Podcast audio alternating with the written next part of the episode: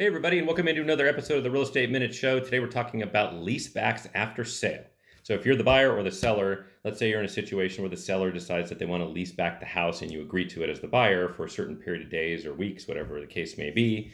Uh, you know, it's different today than it used to be in the past. Back in, you know, many in a universe long time ago, uh, closing dates would regularly say closing date plus two, closing date plus three. That means the seller can stay in the house for an extra two, three days, and there's no written agreement to that effect except in the purchase agreement, and uh, nobody really understands the rights or responsibilities of anybody. It's just uh, they're kind of hanging around for a few days to move out and they leave. Okay.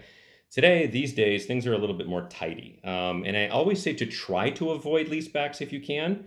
Uh, however, if you do need to agree to a leaseback and the buyer and seller do, uh, there are a couple documents in California specifically that I always recommend you absolutely have done. And if you uh, work with various brokerage firms around here, like my firm at Keller Williams, it's a requirement.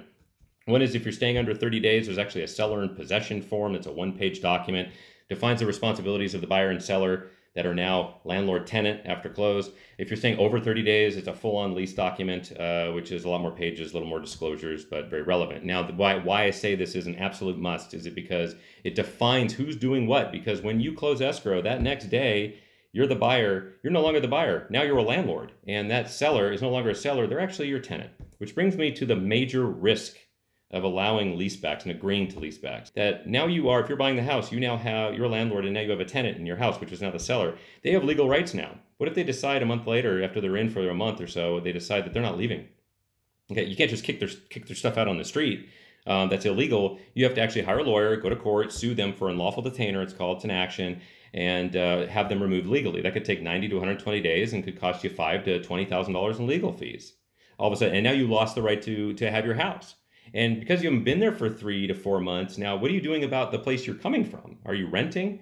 Are you closing on your house down the road and, and now you can't close because you have nowhere to move in? Are you staying in a hotel now, Airbnb? There's a lot of things to consider in that regard. Plus, a little added kicker is that what's your lender going to say about that? A lot of times your lender will require you to move into the house in a certain period of time or at least count it as your primary residence. But if you're now a tenant or a landlord, excuse me, for three, four months, if you, will your lender have a problem with that if they find out about it? So there's certain risks to do that, which is why I say try to avoid it. But if you can't avoid it, at a must, you must have those leaseback documents. Another thing to consider, which I hear a lot about now too, is buyers want to put some of their personal property into the home they're buying before close because they need to move it out real quick. Or a seller wants to store some stuff like in the garage, you know, for instance, boxes or something that they couldn't take prior to close always avoid that at all costs. Because if something gets damaged for instance let's say that you as a buyer allowed your seller to store a bunch of stuff in the garage for a week after close and it all breaks gets leaked a roof leak something happens and it all gets damaged.